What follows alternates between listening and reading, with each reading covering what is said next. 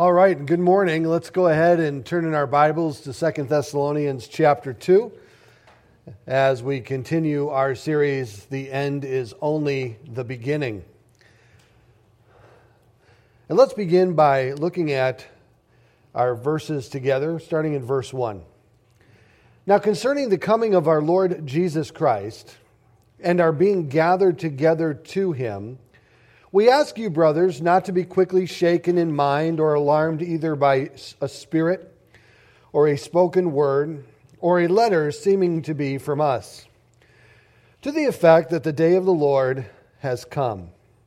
For let no one deceive you in any way, for that day will not come unless the rebellion comes first, and the man of lawlessness is revealed, the son of destruction who opposes and exalts himself against every so called God or object of worship, so that he takes his seat in the temple of God, proclaiming himself to be God. Do you not remember that when I was still with you, I told you these things? I don't know about you, but as I grow older, I rely more and more on reminders. And you know, the actual uh, method of reminding someone has truly evolved over the years, hasn't it? For example, you know, I remember when people used to tie string onto their finger to remember something. They would tie a string to their one finger, and then they would tie a string to their second finger, reminding them that the first finger uh, is something to remind them, and then, of course, they're reminded by the string on the second. I remember especially in school, when people needed to remember things, they wrote them on their hands. Do you remember that? We, you know, I, I, I had it all over, you know, on both sides of my hands. You know, my mom and dad would say, you know, they have invented this thing called paper. Uh, but I used to write them all over my hands. And then in the 1970s, this revolutionary invention was created called the post it note. And it became the ideal reminder for people. And of course, that evolved later into the computer. And today we have now apps on our phones. But what I found remarkable about, remarkable about this fifth verse is that throughout the New Testament, there are various places uh, that we find that the writers are writing to their recipients once again to remind them of something. Now, let us understand how people learned in that culture.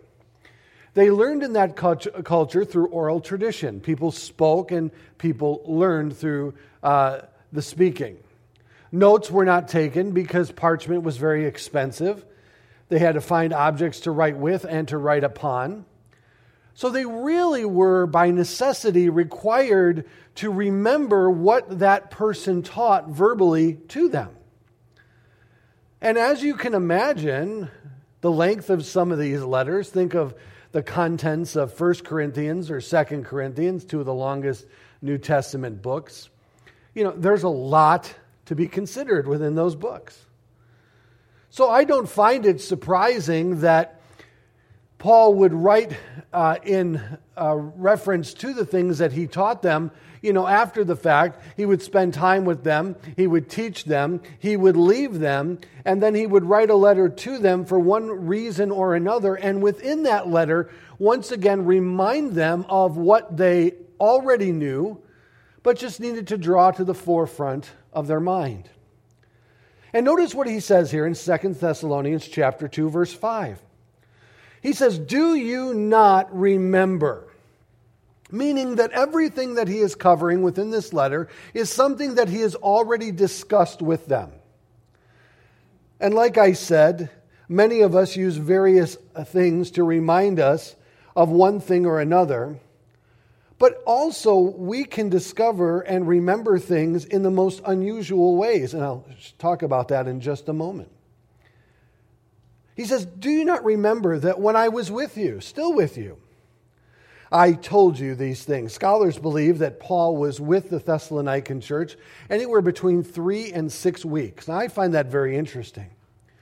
I find that interesting because in that short duration of time, Paul felt it necessary to tell them about eschatology, the study of the last days. He felt it was that important. he felt that it was necessary to bring that subject in a Christianity 101 class because he wanted his recipients to know, and those who are listening and newly saved in the Lord to know that one day the Lord is physically going to return to this earth.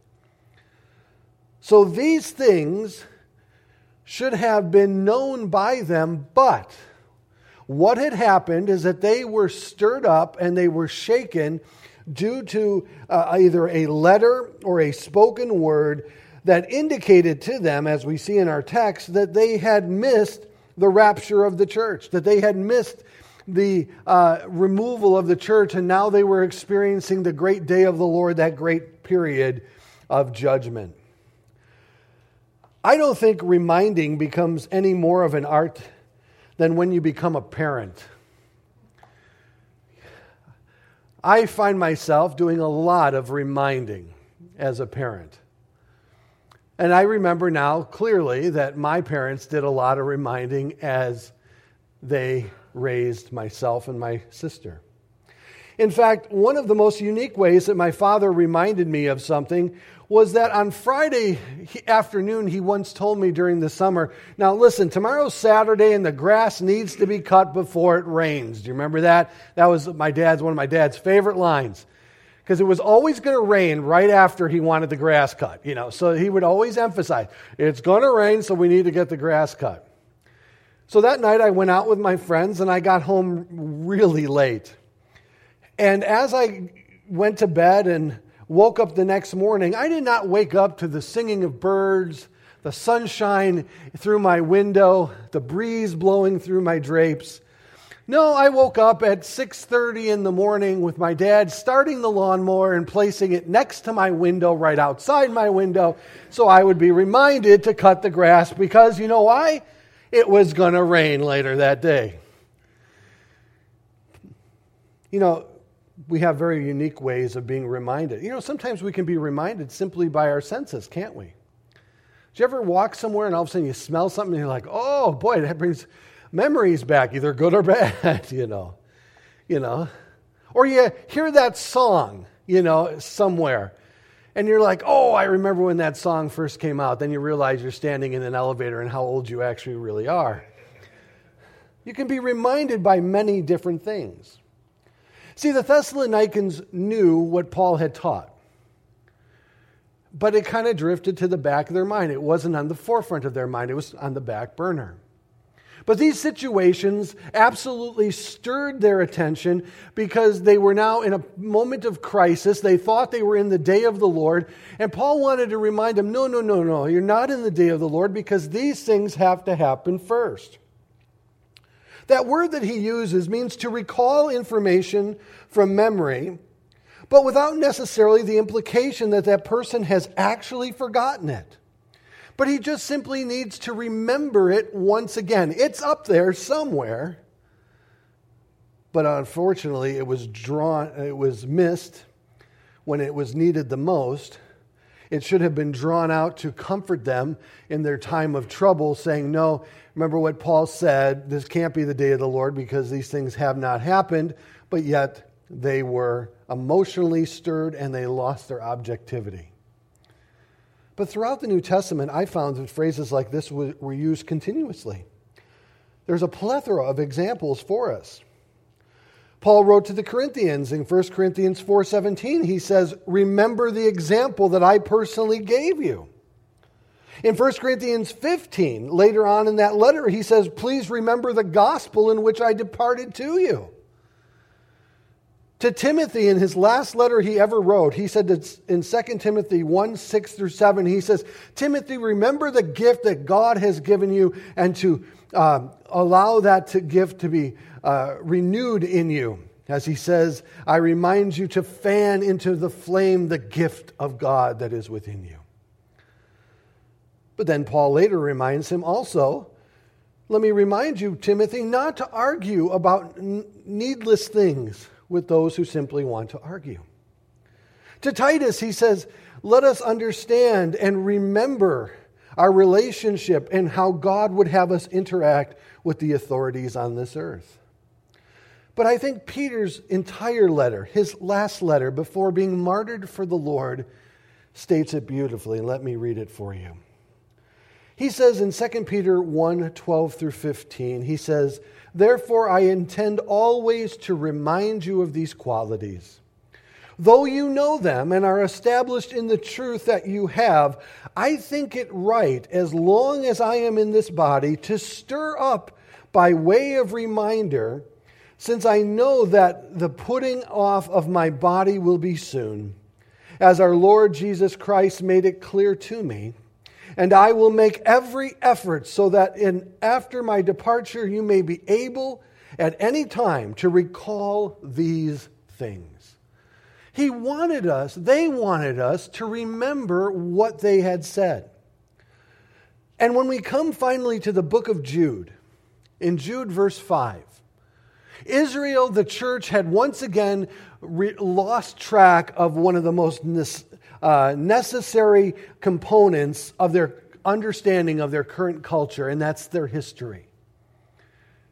Jude writes to his readers, and he says, Now I want to remind you, although you once fully knew it, that Jesus, who saved a people out of the land of Egypt, afterwards destroyed those who do not believe.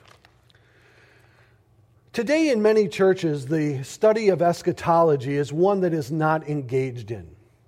I have had pastors personally tell me that the reason they don't engage in this, in this study with their congregation is that they believe that the events of Revelation specifically are unknowable. Or they're confused by the various by the various opinions and interpretations of the events of the last time that they don't approach it with their congregation because they themselves are not personally sold on any one interpretation. Some have told me, just frankly, that they believe that the study of eschatology is non essential. It's a non essential doctrine, they will say and state, and therefore they will not engage in the study of it. But I find both of those positions um, inaccurate. We know that, that Jesus made it abundantly clear that the Spirit reside, who resides within us will lead us into all truth, and that the Scriptures are knowable for those who read and study them. And they are not kept from anyone. Anyone can read and understand. When it comes to the essential nature of eschatology, I ask the question then why is it that every epistle written has some eschatology within it? If it wasn't an important doctrine to be emphasized within the church and to a congregation, then why do we have reference to the return of Jesus Christ over and over and over and over and over again? Why would Paul feel that it's necessary that in a three to six week period of time that eschatology be one of the subjects that they cover with those new believers? No, I believe that God wants us to wrestle through with the prophetic fulfillments of eschatology. There were 333 prophecies concerning Jesus' first coming, and when the religious leaders of Israel did not recognize him to be their Messiah, he held them accountable for that in Matthew 16. He said, How is it that you can discern the weather due to it being red at night or red in the morning, but you cannot discern the signs of the times? If he held his people accountable for 333 prophecies, then how much more is he going to hold you and I accountable to know of his return? Now, I am not saying that we know the day or the hour. We don't know that. We don't know that.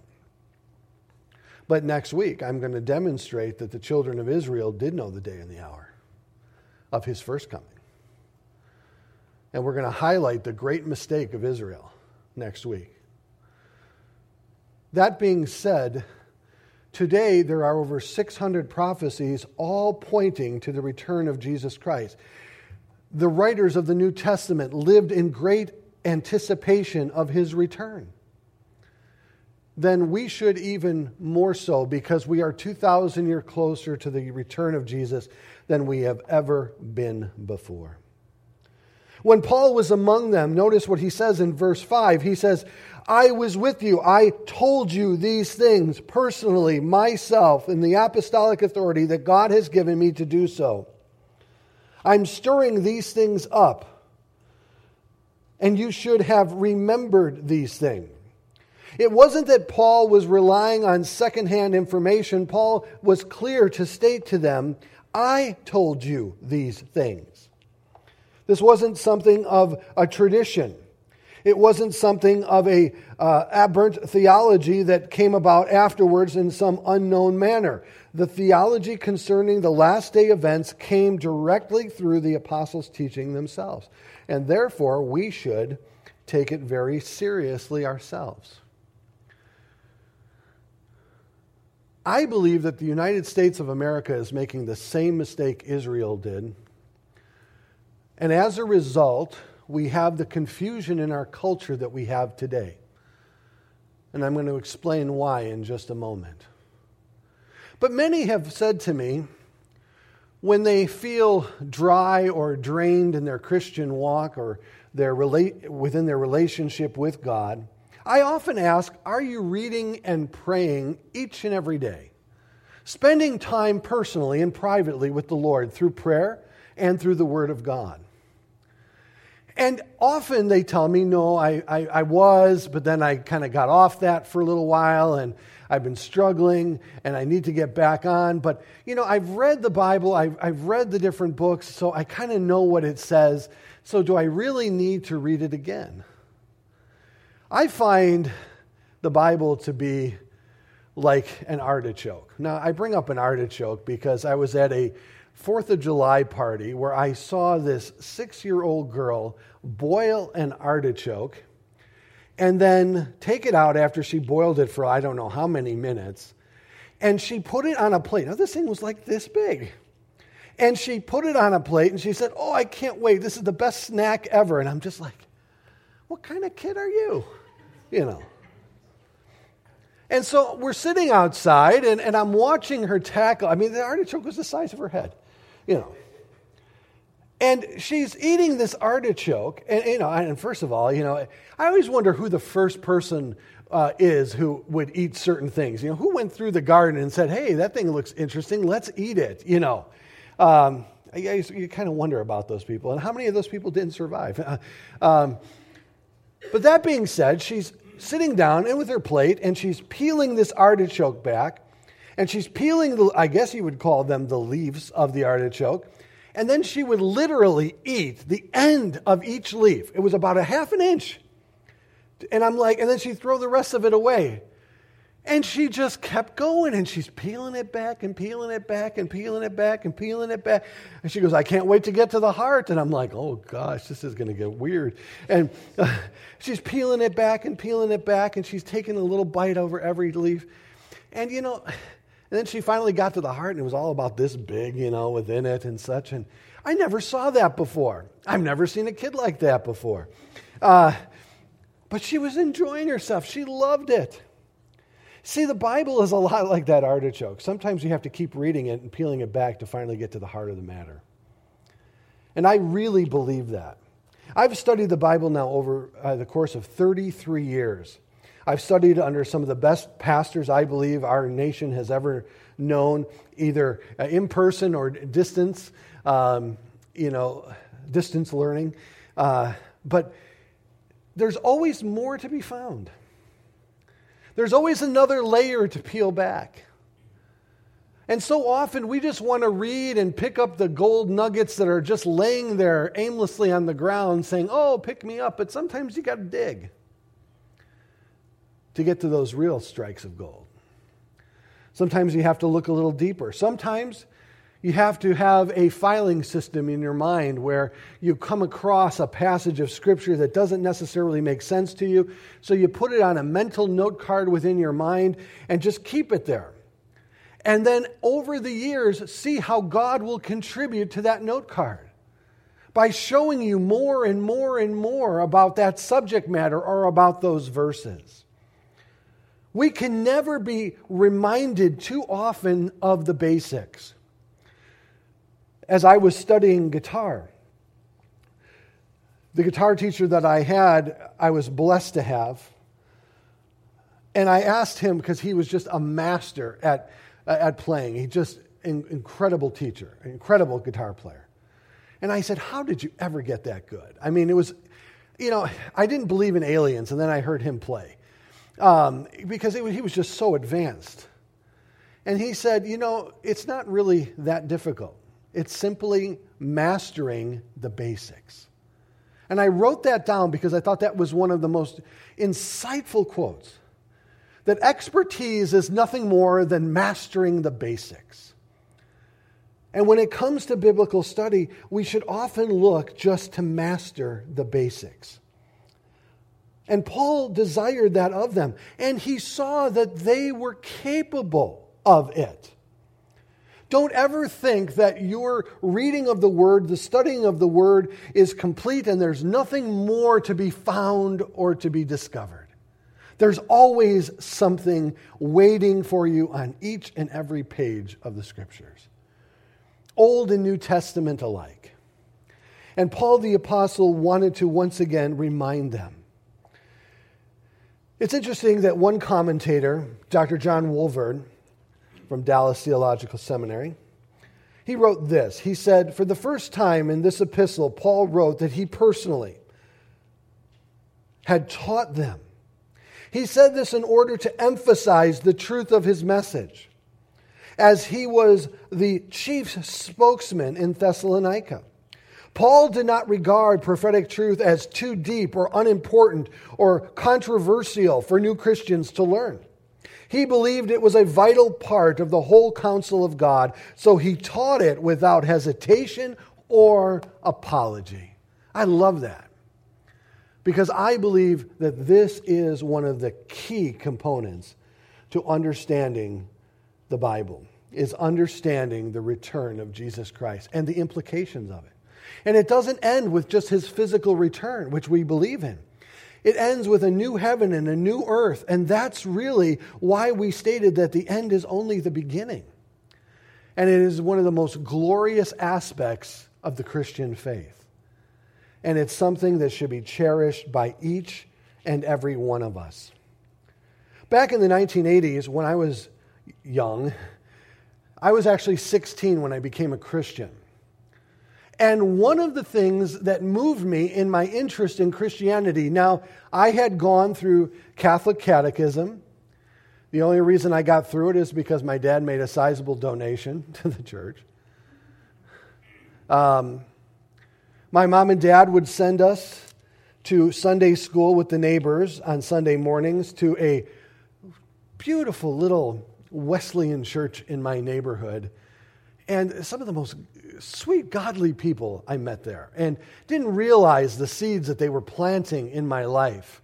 And just the, the kind heartedness. And I remember the pastor who spoke there and his um, wonderful love that he had for people. But when I was a teenager getting into some real trouble, as many of you know, I grew up and I was interested in music. I grew up listening to heavy metal every single day, every single minute, every single hour. And there was this band who came out with this album called The Number of the Beast. And on the back of that album was a Bible verse. It was out of Revelation chapter 13, talking about the number of the beast, 666. So immediately I went and I found a Bible and I found that it was actually in there and I began to read in the book of Revelation and discover incredible things. I didn't understand one word of it, but I started discovering incredible things. And then I began to realize that the Bible promised a physical return to this earth of Jesus Christ. And I believe that propelled me into searching and to seeking even further, which eventually led to God saving me in his dynamic way. The study of the end times, I think, should always be a part of our conversation. But I wanted to take a moment this morning to look at what destabilized these people causing them to forget, causing them to look at things through an emotional lens rather than through a lens of objectivity, and then bring that into an application today. Because I think this is important for us to know. They knew, Paul made it abundantly clear that they knew this information. But yet, they believed that they were in the great day of the Lord. Why did they believe that? Well, they believed that because their circumstances, as we know from history, became very uh, troublesome. They were suffering, they were being persecuted for their faith, their wealth was being taken from them, their places of uh, prominence and position within the society were taken from them. They were in prison because, as a Christian in Thessalonica, the one thing they could not do was bow the knee to Caesar Nero. Because the Roman Empire required that Caesar Nero be worshiped as a god. And as a result, there were temples built in various cities throughout Asia Minor for Caesar Nero and the worship of him. So when these Christians would not bow, they were then singled out and persecuted for their Christian faith. You can see how that can occur.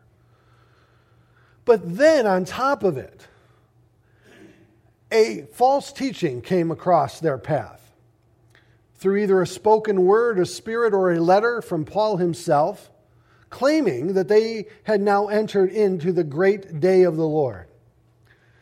So, emotionalism moved them in their in their place of vulnerability to no longer think rationally, collectively, and also objectively, to look at the culture in which they're in, to put a proper context around it, they then decided to be alarmed, shaken. It means having the, their legs swept out from underneath them, their circumstances this false teaching had led to that position. Paul writes to them, Let us remember. I believe this is very similar to what is happening in the United States of America currently today. Much of the debate and argument that we are having is a result of looking at things emotionally rather than looking at things objectively living now what I, in, within a, what I call a post truth era, have you noticed that it's become much more difficult to convince and to reason with people through logic and facts? You can show them data, you can show them facts, you can show them mathematical equations that prove your point, and still yet they are resistant to accepting it because they have been overwhelmed by the, mm, in some cases, hysteria, in other cases, just pure emotionalism. And because they are not grounded in history, they have no objectivity to contextualize what they are currently going through. And this is not uncommon to a society. Paul knew that if these Christians believed that they were in the great day of the Lord, they could have greatly vacillated in their faith towards Jesus Christ. This is the detriment of false teaching. This is why we put such a heavy emphasis on teaching of the Word of God, that you may be equipped to discover, see, and avoid false teaching when it comes across your path. And of course, I don't mean to imply in any way, shape, or form that we are the only church teaching truth. And I don't mean to imply that Christians cannot differ on various interpretations of pa- uh, passages and still be in fellowship with one another. But what I am saying is that we have an abundance of lies circulating around us, and unless we are grounded in the truth, we are going to be uprooted quickly. Well, why do you say that, Eric? Well, because I'd like to turn your attention to Judges chapter 2, if I may. Let's go back into the Old Testament for just a moment. In Judges chapter 2, there's a very unique and interesting passage that I think that we should consider in the light of Paul's desiring to remind his recipients of what they already know. I think that Judges chapter 2, verses 6 through 10 illustrate for us how important it is to remember those things that we know to be true. Now let's read this together. This is interesting. At least I feel it is. In chapter 2, verse 6 of Judges. Now, when Joshua dismissed the people, the people of Israel went each to his inheritance to take possession of the land. And the people served the Lord all the days of Joshua and all the days of the elders who outlived Joshua, who had all seen the great work that the Lord had done for Israel. Of course, this is Joshua who have led them now into the promised land. He has now made the statement Choose this day in whom you will serve. As for me and my house, we shall serve the Lord. And because he and the elders that were with him had seen all that God had done on their behalf, they continued in the manner in which God desired them to continue within. For they had experienced their history firsthand. They had seen and experienced the work of God's hand in their life through Joshua and those who were around him during this time. But verse 8 now tells us that Joshua, the servant of the Lord, died at the age of 110. And they buried him within the boundaries of his inheritance, in the hill country of Ephraim, north of the mounts of Gaash. Verse 10 is the most troubling verse to me. And that generation, the generation of Joshua and those, the generation of his elders, that's what it's referring to, also were gathered to their fathers. And there arose another generation after them who did not know the Lord or the work that he had done for Israel. And this launches us into the book of Judges. Now, if you're going to study the book of Judges, may I recommend that you take your dramamine before you do? You're like, what are you talking about? Because it is like a roller coaster. They had a good judge and they're up here, then they had a bad judge. Then they had a good judge and then a bad judge, and you can get seasick after a little while.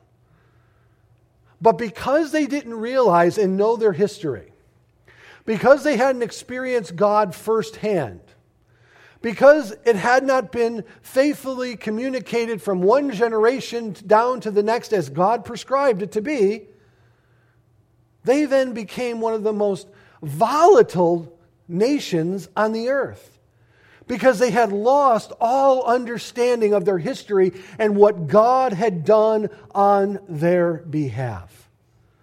And so, they then had to create a new context for every circumstance that they went through from that time going forward, rather than to realize that this was all part of the covenant uh, promise that God gave to his people in Deuteronomy 28 and 29.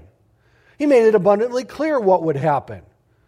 But because they had forgotten their history, because they didn't refresh themselves in the history of Israel, when Joshua took over for um, Moses, it was abundantly clear that he was anxious and fearful in doing so. So God repeatedly encouraged him be of good strength and of courage, Joshua chapter 1. But there's a condition in Joshua chapter 1 also. That is, God says, you must do everything that is written in the book the Bible, the law of God. And I will be with you. But they had lost their history. I believe that this is why we see people with various perspectives looking at statues throughout our history, uh, throughout our land, some wanting to tear them down and some wanting to preserve them especially when it comes to the Emancipation statue in the Washington, D.C. One that was paid for by the money of freed slaves, and one that was commissioned and dedicated by Franklin Douglas himself, Frederick Douglass himself. But others today see this as racism. And those who defended the statue tried to share with the people of what that statue actually meant but to no avail. They weren't able to win them over. as we see a generation rising in America who doesn't understand our history. We're not a perfect nation, but we sure have been blessed in many ways. We no longer understand how precious our Constitution actually is. We don't understand the worldview that was written within each and every line of the Constitution. We don't understand what America was meant to be and what it was meant to provide for people who resided here, and how it is supposed to be equally placed um, upon each and every life here and citizen here in America. See, we've quit teaching history, and as a result, we're doomed to repeat mistakes that are obvious to those who know history. You see, I bring this up because of what I see here in our text. The Thessalonians were shocked by their circumstances. They were dismayed by the false teaching, and therefore they lost their objectivity. And Paul had to write this letter to write this, to study the ship, that he would remind them once again. I think we as Christians need to be reminded of who we are in Christ and who Christ actually is. Why do I say that? Well, because this week a news commentator made a comment that stumbled many professing Christians in America. I didn't think it would, but it did uh, significantly. That commentator was on CNN. His name's Don Lemon. You may be familiar with him. And he made the, he made the comment that admittedly, Jesus Christ admitted that he was per, wasn't perfect. He made that comment. And he was sincere in it. And in the context of how he brought it forward, he was saying that if Jesus wasn't perfect, then why should we be so confident in the absolute truths in which we hold to? That's the, that's the uh, caveat in what he was saying. Because Jesus wasn't perfect, and if he's not perfect, we then therefore aren't perfect, and therefore we could be wrong. So let us be more open to other ideas. Wow, what a slippery slope that is. I think he was sincere. I, I can't judge the man's heart.